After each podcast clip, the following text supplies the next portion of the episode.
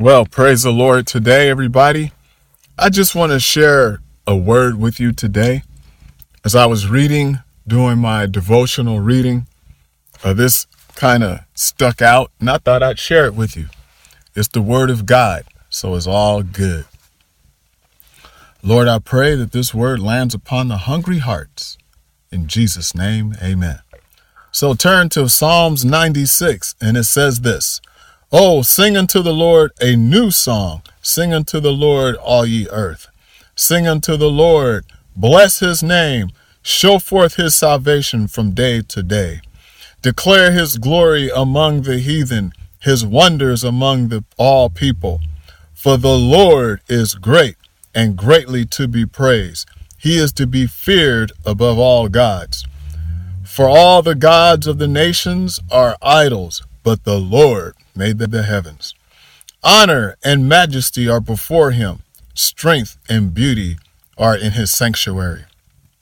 Give unto the Lord, O ye kindreds of people, give unto the Lord glory and strength. Give unto the Lord due unto his name, bring an offering and come into his courts. O worship the Lord in the beauty of holiness, fear before him all the earth.